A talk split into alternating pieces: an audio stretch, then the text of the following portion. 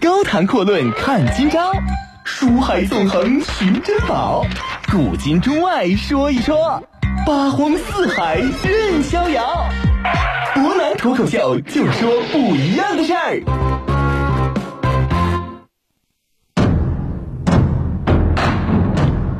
听众朋友，大家晚上好，欢迎您收听今天的博南脱口秀。我们之前呢说到这个曹魏政权的建立和壮大啊，除了曹操本人的雄才大略之外，他的宗族力量呢是跟其他势力相比有最大的优势。宗族力量很强大，不仅是曹操的同辈兄弟们能够能征善战，那他的晚辈子侄那可以说都是人才辈出，而且呢，曹操实际上是拥有着同时包括曹氏、夏侯氏两个人丁兴旺、人才众多的大族作为后盾。宗室将领除了能力之外，啊，最大的好处就是忠诚度更加的牢固。放眼同时代的其他势力，啊，曹魏帝国之所以能够做大，成为三国势力当中最强的一支。这是他独一无二的巨大优势。之前伯南就说了啊，曹氏、夏侯氏的重量级人物呢，在陈寿的《三国志》当中被合为一传。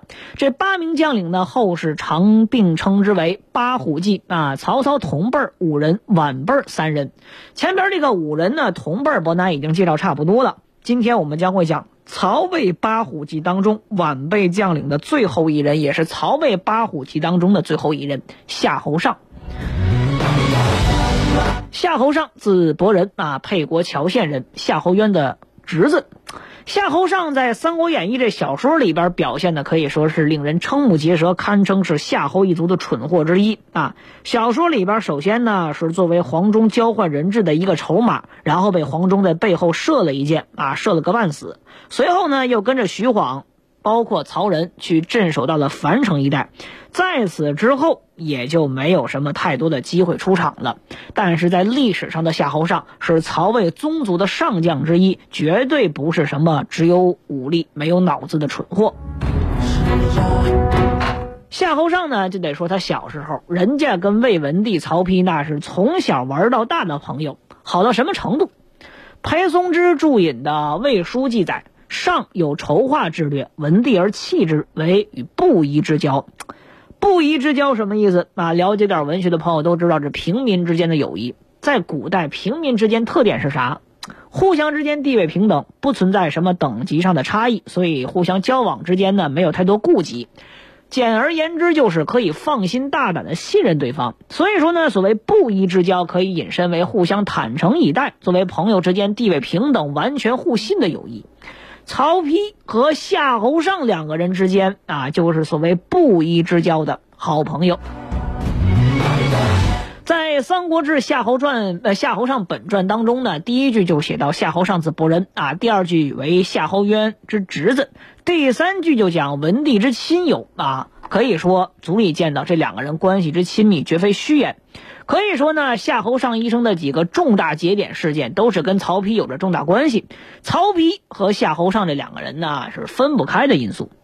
在曹魏阵营的这个宗室将领当中，有一个很有意思的现象啊，就是虽然不同时的这个两辈人同时为将，但是很少出现父子并为大将的情况。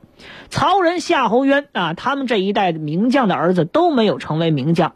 二代的佼佼者曹休、曹真啊，包括夏侯尚的亲爹，在史书留下的一些故事就是少之又少。这也就意味着。在人丁兴旺的曹魏宗族和夏侯宗族这个当中啊，能够脱颖而出成为曹魏帝国栋梁之才的人，除了我们说你本身出身好之外，那么自身必须要有过硬的素质和头脑，绝对不是所谓泛泛之辈。你想靠关系跻身高位，至少在曹操和曹丕时期是很难的。至于曹爽这种废物，那是更晚期、中后期的事儿了。年轻的夏侯尚啊，早在官渡之战之后呢，就开始随军征战，作为军司马，参与了曹操平定冀州的这个战斗。当然，由于夏侯尚当年实在太过年轻啊，作战呢主要是依靠上一辈将领。此时的夏侯尚还没有什么太多表现机会。建安十六年，公元的二百一十一年，曹丕呢被任命为武官中郎将、副丞相，而夏侯尚则是担任武官将文学一职。唐代的典章汇编《通典》就记载。魏武之太子文学，魏武为丞相，以司马宣王为文学院，甚至为之子之后通信，那自后并无。其实有人比较纳闷啊，什么叫做武官将文学？这这这难道是一个官职吗？这还确实是个官职。不过这个武官将文学到底是一个什么文职啊？史料呢没有明确记载，只能说知道他是丞相府的武官中郎将，府中属官而已。曹操呢曾经以司马懿为文学院，那曹丕呢则是以夏侯尚为武官文学。司马懿甚为世子之所信，啊，夏侯尚呢则是文帝之亲友是也，关系都很近。那一方面说明人家很会处关系，另外一方面得说能力确实不一般。建安十八年，公元的二百一十三年，曹操呢被献帝封为魏公啊，魏国就此建立。这个时候的夏侯尚呢和司马懿又被任命为黄门侍郎。其实我们会发现，夏侯尚和司马懿虽然说有些共同经历，后来又结为了姻亲，但是这门亲事最终还是以悲剧收场，甚至夏侯尚的儿子惨遭司马懿之子灭门，这是后话，暂时不说。建安二十三年，公元的二百一十八年，啊，代郡乌桓人叛乱，又和鲜卑部族联合，在北方呢，对曹魏形成很大的这个威胁。曹彰挂帅进行征讨，而夏侯尚呢，则是以参军身份辅佐曹彰，顺利平定了代郡。详细情况呢，伯南说曹彰的时候已经提到过。建安二十五年，公元的二百二十年，曹操在洛阳病逝。建议大夫贾逵负责办理丧事，期间呢还严厉斥责了敢于询问魏王玉玺何在的曹彰，而曹操的这个灵柩啊需要运回墓地所在的邺城，这项任务就由当时的夏侯尚去负责。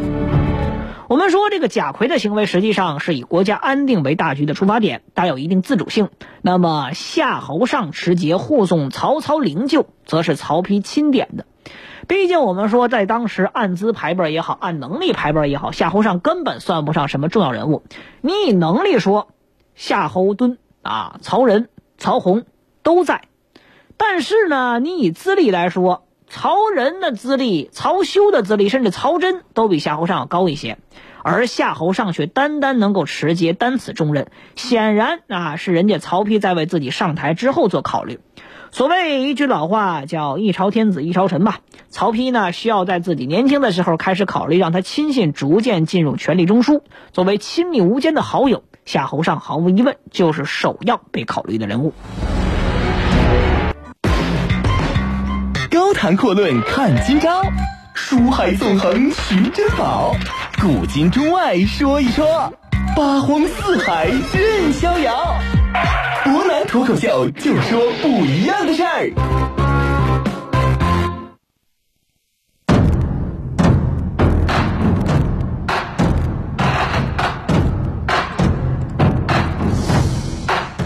我们说呢，在夏侯尚啊、曹休、曹真这同辈的三人当中，曹休和曹真呢都是参与了汉中之战，战后呢就被曹操任命为了中领军啊，可以说相对来讲呢是对得起他们功劳，专门负责统领曹操的亲兵和禁军。只有夏侯尚啊，作为副丞相曹丕的属官呢，所以一直待在邺城。曹休和曹真这哥俩呢，相对来说在军事当中的起步是更早一些的，但是夏侯尚。相对来说呢，才是次时代宗室将领当中最早获得权位的人物。我们说护送曹操灵柩一事啊，这事儿你说起来责任相当重大啊，但是也可以说是白显的功劳。毕竟呢，这一路基本上碰不到什么危险，所以说呢，曹丕这是完全为了提拔夏侯尚而专门安排的机会。果然，那曹丕在即位之后呢，立即以夏侯尚此次的功劳和在此之前良好表现为理由，封夏侯尚为平陵亭侯，拜散骑常侍，随后又改任了中领军。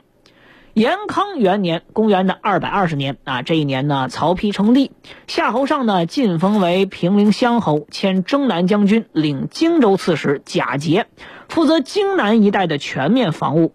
曹真这个时候呢是镇西将军，负责西北部的雍凉战区；曹休呢为领军将军。夏侯惇死后，他就被提拔为镇南将军，然后专门负责东部扬州战区。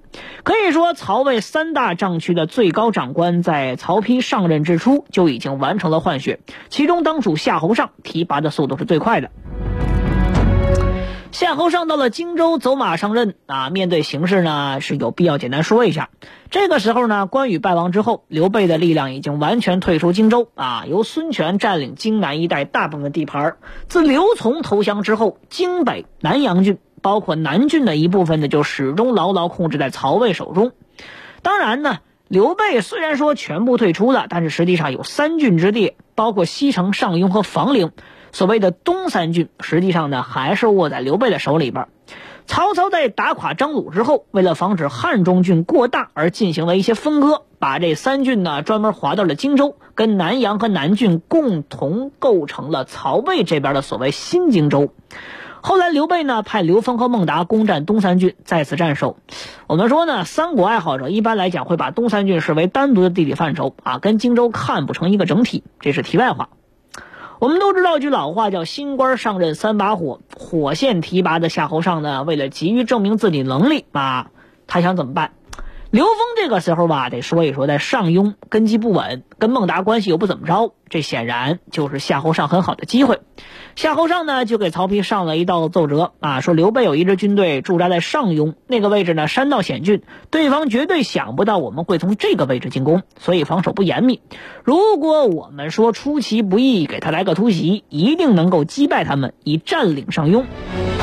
可以说天赐良机啊！没过多久，孟达干脆带着两万多将士啊，跟家属投降曹魏了。这东三郡呢，简直就成了曹丕和夏侯尚获得的上阵大礼包。在夏侯尚的带领之下啊，带路党孟达和右将军徐晃共同出击，东三郡九县之地全部摧枯拉朽，被纳入囊中啊！单从面积来讲，这次大胜就直接把曹魏控制的荆州面积扩大了足足一倍之多。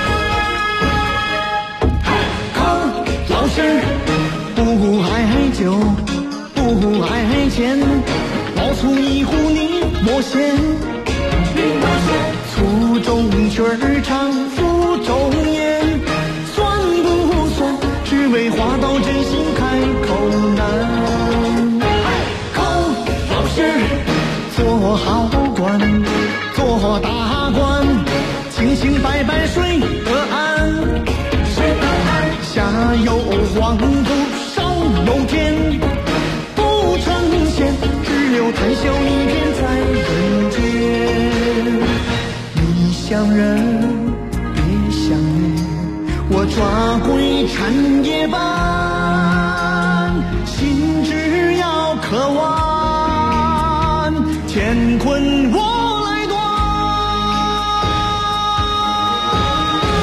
靠老仙儿做好官，做大官，清清白白睡得安。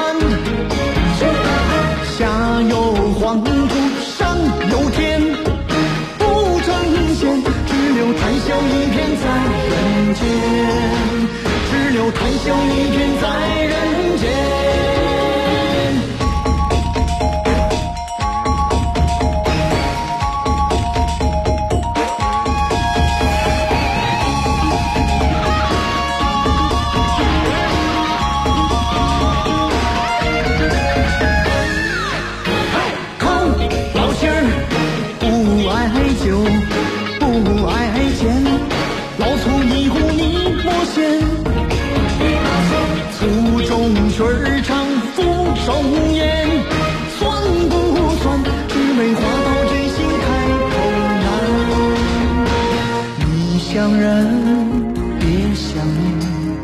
抓鬼趁夜半，心只要渴望，乾坤我来断。